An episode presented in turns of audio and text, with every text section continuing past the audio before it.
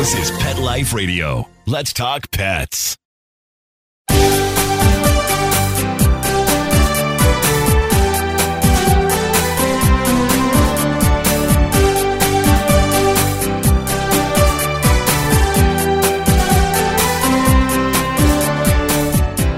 Hello and welcome to Working Like Dogs on Pet Life Radio.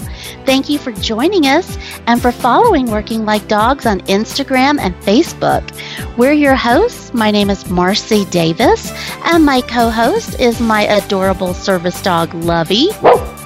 And we're excited to be with you today to talk about our favorite subject, working dogs and working animals. Today we're welcoming Glenn Zipper. He developed the Netflix documentary Dogs, and he co-executive produced it along with Amy Berg. Glenn was actually a prosecutor before he met his dog Anthony sixteen years ago, and Anthony changed the course of his life. Lovey and I are huge fans of this documentary. We recently binge-watched all six episodes, and I can't stop thinking about the stories and the remarkable bond between these very different dogs and their humans. So come right back after these quick messages as we welcome Glenn Zipper to the show. Does your dog itch, scratch, stink, or shed like crazy? Come to Dynavite for help. Order a ninety-day supply of Dynavite. Pick up two bottles of Lico Chops, get the third bottle free. New improved Lico Chops with omega six, omega three, vitamin E, and now six extra direct-fed microbials. Even better for the digestive tract and immune system. And dogs love it. Try Lico Chops. Buy two, get one free. This is Henry Lukasevic for Dynavite. D I N O V I T E dot com. Let's Talk Pets on pet life radio dot com.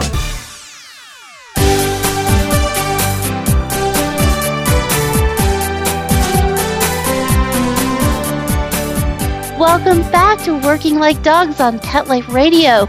We're so happy to have Glenn Zipper with us today. Hello, Glenn, and welcome. Oh, thank you for having me. Yeah, we're so excited about the documentary. It was just so wonderful. But we want to start by asking you, please tell us a little bit about yourself and your background.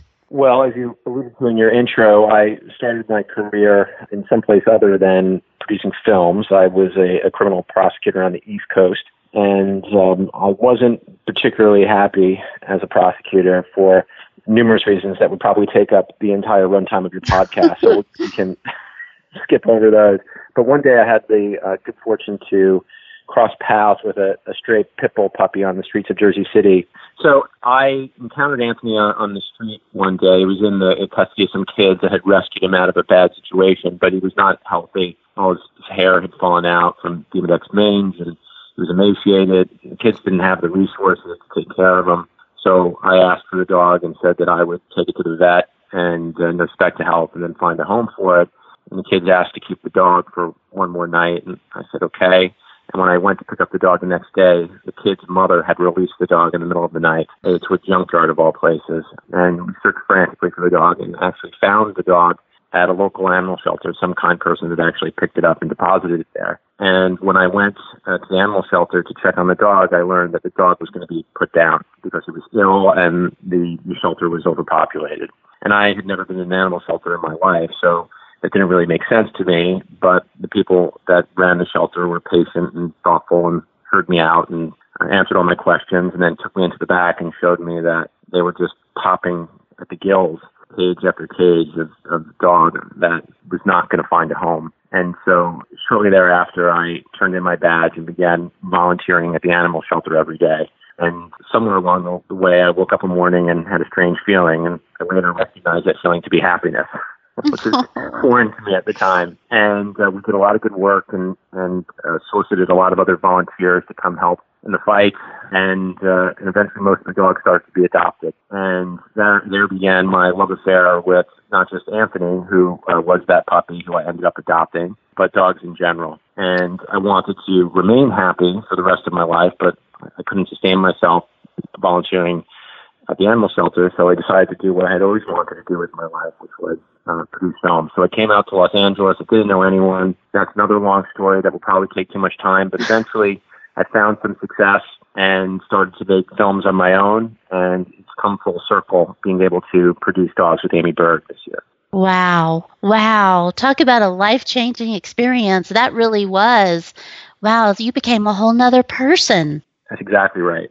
Wow. Well, so when you first started getting into films, what kind of films were you doing initially? Well, the opportunity that presented itself was making documentary films, and I was ready to jump at any opportunity. Although when I first came out to Los Angeles, I didn't really expect to be working in documentaries. I thought I'd be working in narrative, but that's where the opportunity was, and I jumped at it.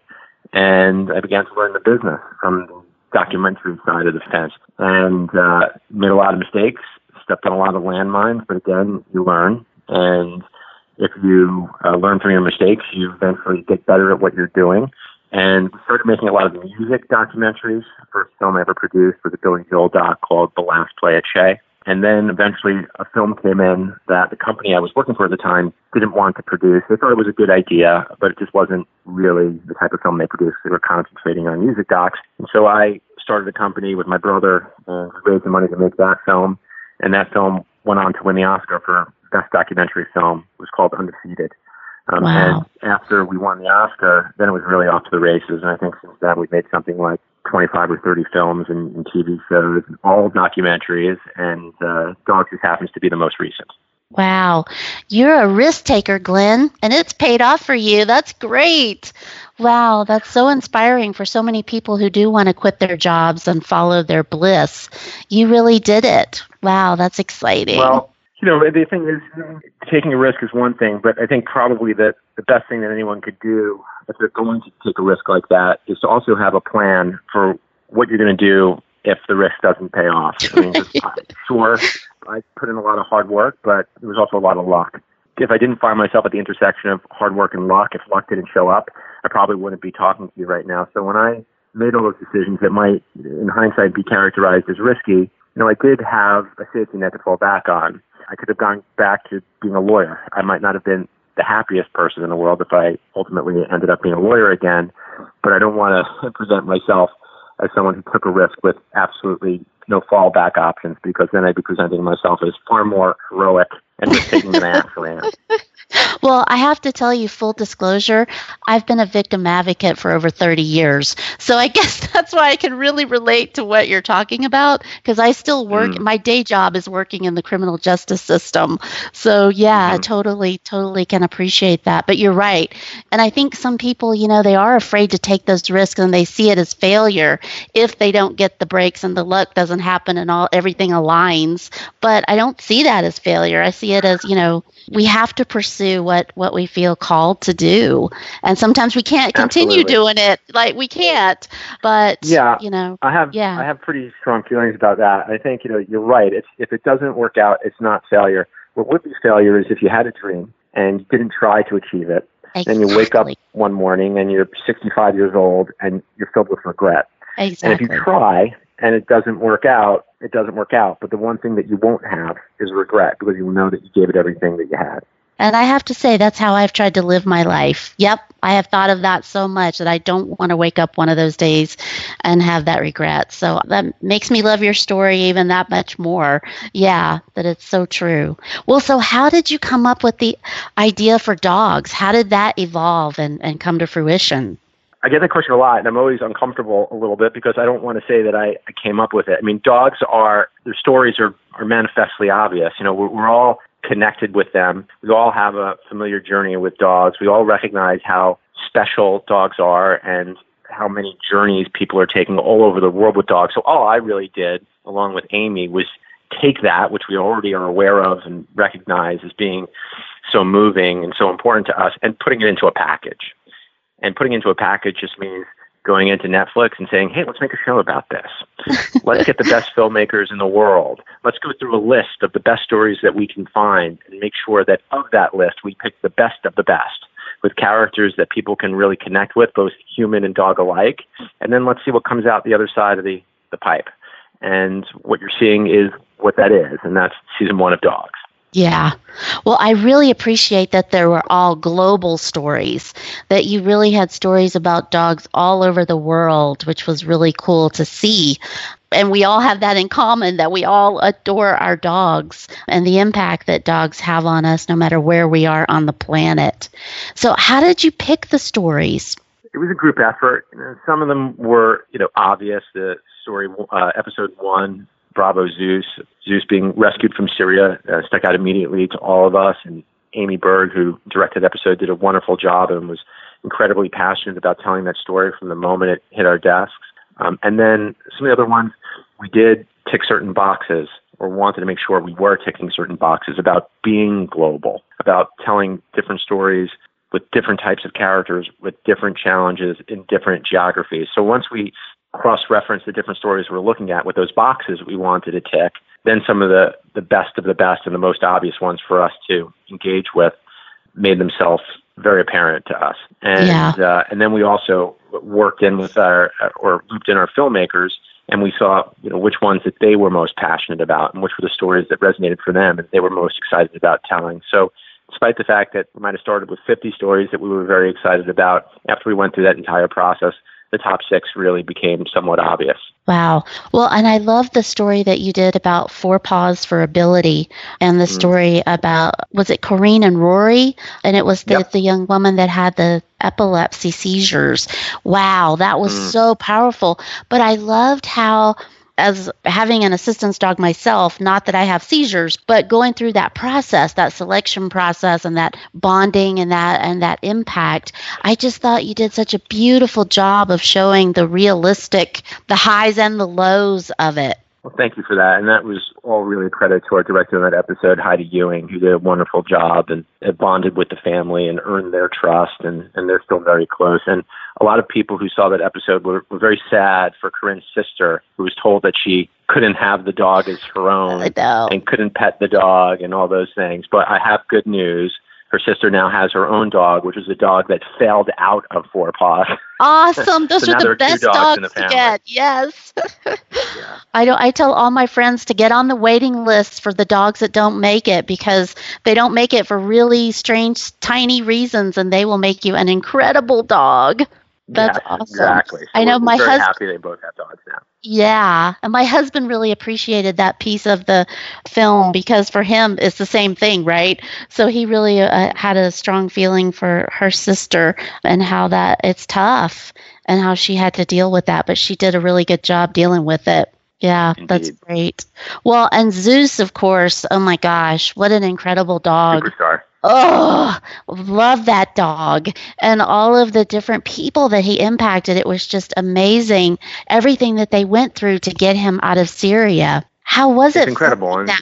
Yeah, please. That that was, again, all a credit to, to Amy Berg, who was there every step of the way, and you know, she put herself in a position where she was in harm's way. She wasn't in Syria. She was in, in Beirut.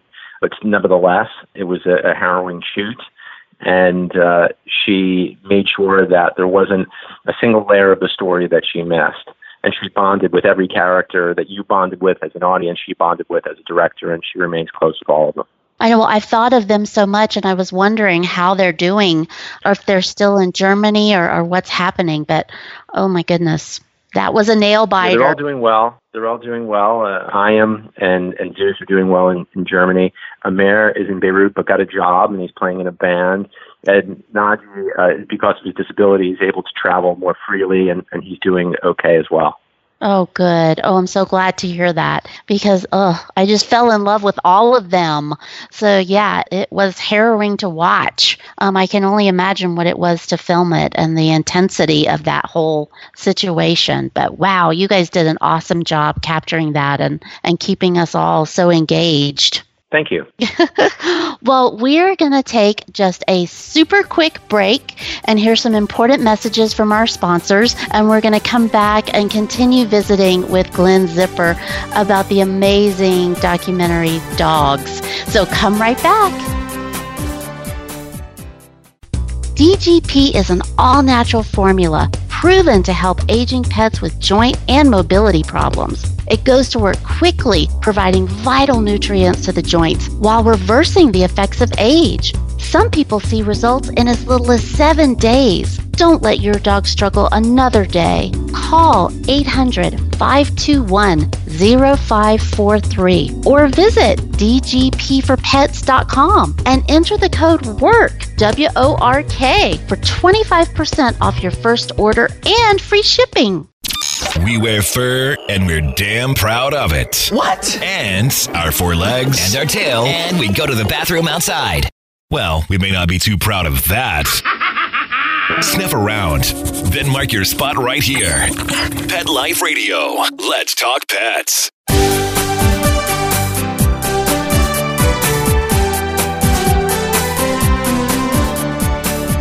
Welcome back to Working Like Dogs on Pet Life Radio, and we're visiting today with Glenn Zipper about his amazing Netflix documentary, Dogs. And before the break, we were talking about Zeus, who I have to say that, I don't know, it's hard to say which one is my favorite, but I think Zeus may be.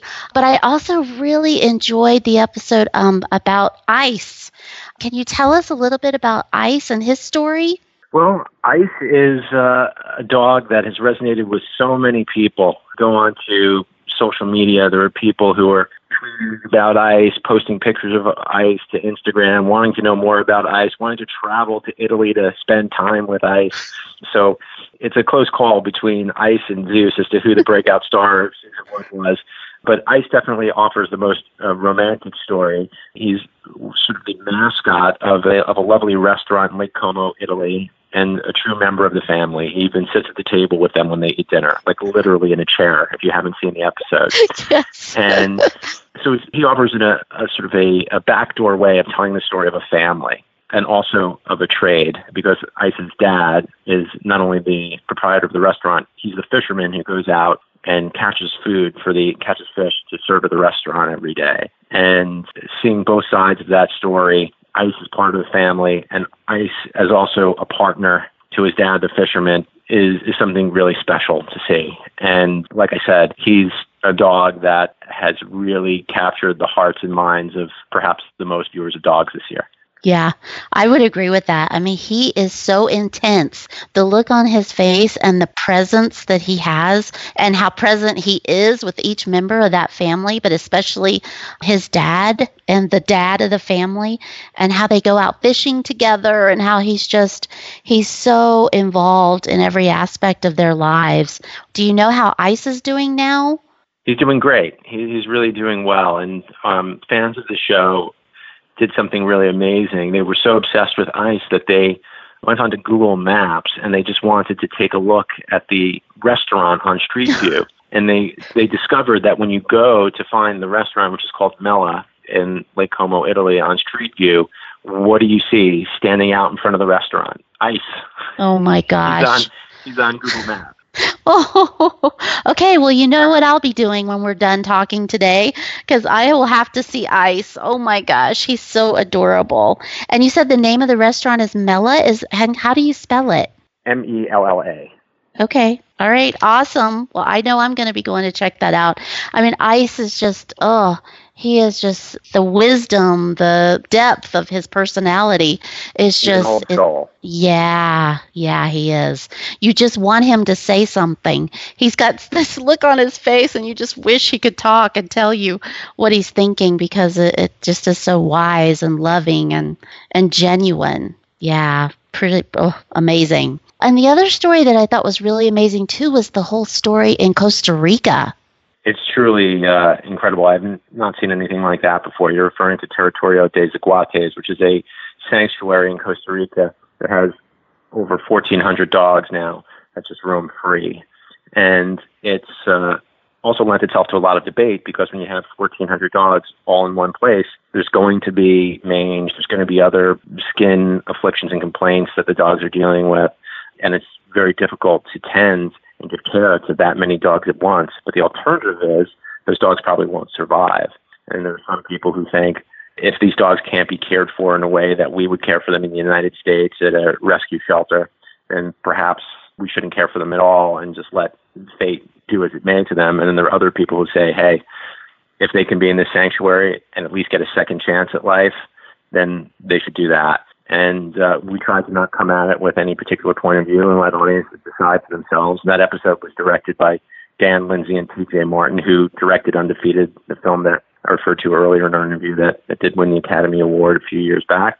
As they always do, I thought those guys did an amazing job and gave you an immersive experience in that story that otherwise would have been inaccessible to audiences. Yeah, absolutely.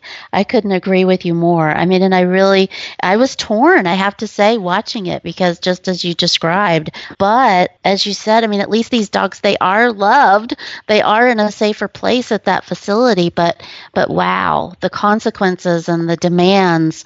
And then the, the whole story that they told about one of the employees, one of the staff members, and the struggles that he was going through and the dog that was having such an impact on him. Oh my gosh, that was so powerful and heartbreaking. Yeah, you're referring to Johnny and Johnny and Max, and Johnny was another character who was suffering from from some sort of undiagnosed seizure condition that may or may not have been epilepsy. I don't want to give away the scene, but there is a scene where Johnny is afflicted by a seizure, and, and what the dog does in that scene is just mm. unbelievable. Uh, when I saw it for the first time, I was just weeping. Yeah, I was too. And all the stories, Glenn, it's like, it is, it's you're weeping, you're elated, you take us through all the emotions, because it's not always rosy, you know, and that's life. And you guys, the way that you told those stories were, was so real and genuine, and it hurt. Oh, it was hard. It was hard to watch some of it, but I could stop yeah, watching. Yeah, and I think it's, you know, a lot of people have commented about how much the show has made them cry. That may have contributed to a perception that the show isn't a happy show and that it's depressing. And I think you'll probably agree that that's not the case. As you were just saying, there are some tough moments, but no dogs die. And when you leave each episode, you do leave each episode from a very hopeful place. There's no episode that has a, a, an unhappy or a sad ending. And, yeah. And for the most part, if you're crying, you're having happy tears by the end of the episode. Right. Well, and also you leave the episodes educated. You know, I mean, yeah. I really felt like you did a really good job educating people about, you know, the issues that Corinne and Rory, you know, about epileptic seizures and how hard that is and how that impacts a family and how you can get a dog that can help you with that. I mean, that was a lot of education. And the same thing about Syria, about how what a crisis it really is and how people are being treated. I mean, there's so much education that you provided was really, that was so powerful. Well, thank you for that. And you know, the stories, because we want them to be dramatic and compelling, we're picking the stories that have the extreme example of someone that needs to rescue a dog from Syria, or that a story that confronts the refugee crisis, a story that confronts someone with epilepsy. But in our everyday lives, sometimes we're not confronted with problems that are that extreme, but maybe life is feeling a little bit gray. And a dog could help someone like that too. I know that a dog changed my life uh, in incredible ways that otherwise would not have been possible. And that dog has become a receptacle for so many of the needs of my life and things that I need to be happy. So even for a person that is leading an ordinary life, a dog can really be a game changer and take your life to a, a much happier place. Yes, they can. They can change your life. I could not agree with you more. But how did you guys remain objective to really make sure that you were telling these stories accurately? How did you do that? I mean, that's something that you learn over the course of making documentaries. It's something that is demanded of you in this job. And there's a saying that I use, which is when we tell a story, we have to tell it with a cold eye and a warm heart, which means that we don't have to check our empathy at the door, but we do have to remain objective and tell the story from a perspective where we're not putting our thumb on the scale, where we're presenting the story as it really unfolds it to an audience and let them draw their own conclusions. Yeah. Well, I would say you definitely have a gift for that, Glenn. Yeah, absolutely. Well, well, and so you mentioned some of the some follow-up with some of the characters and their dogs. Are you maintaining connection with all of them? Yeah, um, we've been in touch with everybody. I'm happy to say that there's no bad news about any one character or dog. All the reports we're getting are positive.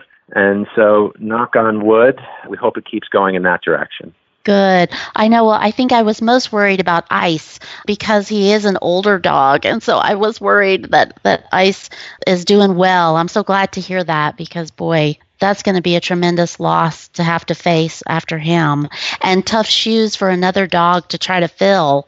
Wow. Yeah. I don't know that any dog will ever fill those shoes, but I don't hopefully think so. Ice has got quite a bit of time left. You know, he's, I think, twelve.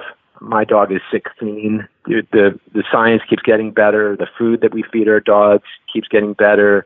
I think we're doing a better job even just loving our dogs, and that, that contributes yeah. to their longevity. So let's just keep hoping for the best. Yes, absolutely. Well, do you have any plans to do any other episodes? Well, I think ultimately that is up to Netflix if they'd like to do subsequent seasons of the show. Amy and I would love to, and we're standing by. Oh, okay. Well, you'll have to keep us posted on that because, like I said, I binge watched all six, and now I'm like, I need more. So I'm hoping. Well, I, I can promise you this: um, whether it's, it's dogs or on Netflix or in another format, in a film, and different television series, and, and other forms of entertainment, I will be telling dog stories for the rest of my life. So rest assured, you won't have to wait long. Oh, good, good. Can you give us any hint of what you're working on now? Sadly, no. We, we have to handle all of these things with the utmost secrecy. It's very cloak and dagger. But as soon as we have an update, uh, we'll let you know. People can follow me on Twitter. My Twitter username is at Zipper, Z I P P E R, and I'm posting every day. And as soon as I have updates about dogs on Netflix or anything else, I promise to post it. Okay, awesome. And tell us that one more time on Twitter. What is it? At Zipper? At Zipper, like on your pants. Z I P P E R. Mm-hmm. Okay, awesome. Okay, good. Well, we'll definitely be following. And how can our listeners get more information about dogs? Well, if you have Netflix, all you got to do is type D O G S into your search bar and it'll come up. Um, and uh, if you follow me on Twitter again, I'm posting about the show and memories from the show and photos from the show just about every day. Awesome. And about the individual stories, because I know I had to Google to find out about some of them, about Zeus and Ice. And is there any other websites that have been set up for any of the other stars, I should say, instead of characters? There's not individual websites for characters, but Netflix has their own Instagram page for dogs, and it's at Netflix Dogs. And if you go to at Netflix Dogs on Instagram, they're posting updates and pictures about the dogs that you visited with in the series all the time. Oh, great. Okay, good. Good. So we can get more more of them because we can't get enough. The, the stories are just so compelling and just, yeah, they're powerful. Well, Glenn, I'm so glad I can't, you enjoyed it. Yes, I can't thank you enough for taking time out of your busy schedule to be with us. And I hope you'll come back and, and tell us more about future projects when you're able to talk with us about them. I would love to do that. It's a deal. Awesome. Well, and thank you, our listeners, for being with us. We love to hear from you. So please keep those emails coming. And you know you can reach us at Marcy, M A R C I E, at pet life radio dot com. And you can also follow Working Like Dogs on Facebook, Twitter, and Instagram. We love seeing photos of you and your working dogs and get to see the incredible work that they're doing every day. So thanks so much for being with us and take good care. Let Let's Talk Pets, every week on demand, only on pet life radio dot com.